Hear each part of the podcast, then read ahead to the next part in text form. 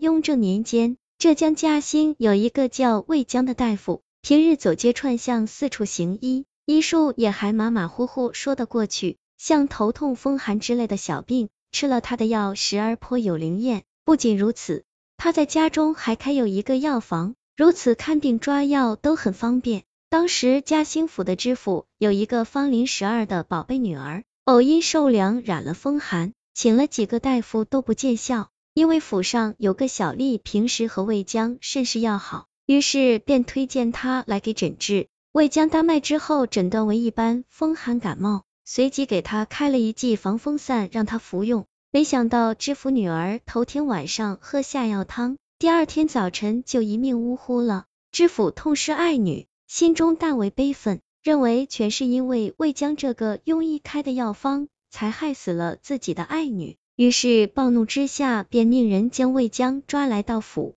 衙来治罪。幸亏小丽提前给他通风报信，魏江得知消息后，急忙收拾行李，带上妻儿，举家逃到了外地的岳父家，住在那里不敢回去。待得一年过去，知府调任他处，魏江听说风声已过，于是又带上妻儿回到嘉兴。他的小舅子宋辉也一路护送他们回到家中。并帮助他重拾就业，东山再起。经过一番辛苦劳碌，药房终于重新开张了。开张的那一天，周围的邻居和魏家的亲朋好友都带上礼金前来道贺。魏江也在院中大摆筵席招待客人，一直到晚上薄暮时分，众人还没有散去，依然在喝酒划拳，哄闹不已。正在此时，忽听门外一人大声敲门，魏江喝得正兴起。于是便让小舅子去看看。待宋辉开门一看，原来是有人前来购买医治麻疹之药的。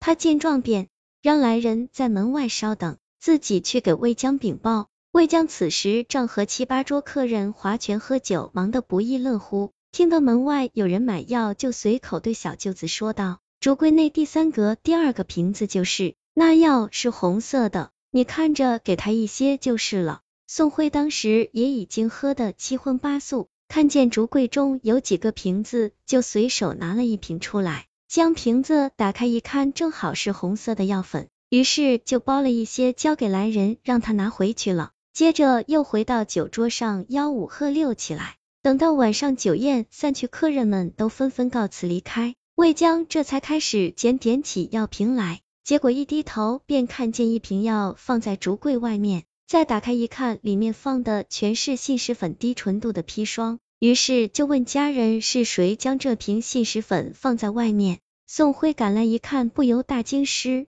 色，随即惊慌万分的对他说道：“刚才不是有人来买麻疹药的吗？我看这瓶中之药正是红色，就给他包了一些，让他拿走了。哪里知道这居然是信使粉啊！”魏江一听，脸色大变，急忙问道。来买药的是什么人？你给了他多少药？小舅子想了一下，说道：来人好像是军营中的士卒，我收了十余文，给了他两三钱药。魏江一听，脸色煞白，全身冷汗直冒，站在原地愣了半天，方才长叹一声道：完了完了，闯下大祸了！看样子我毕生都不应该做这个行当，这恐怕也是命啊！明天必然要惹上一场天大的官司。也不知道这身家还保不保得住。他的妻子宋氏一听也吓得嚎啕大哭起来，一边哭还一边数落着自己的弟弟。宋辉回过神来对他们说道：“这也没什么大不了的，我们不如连夜逃走，先在乡下亲戚家住一阵，待将来看看情况如何再说。”宋氏一听，觉得眼前之计也只能如此了。于是当即便让他们收拾好行李，趁着夜色逃出了家门。话说当时嘉兴军营中有个提督，刚从北疆被调回来，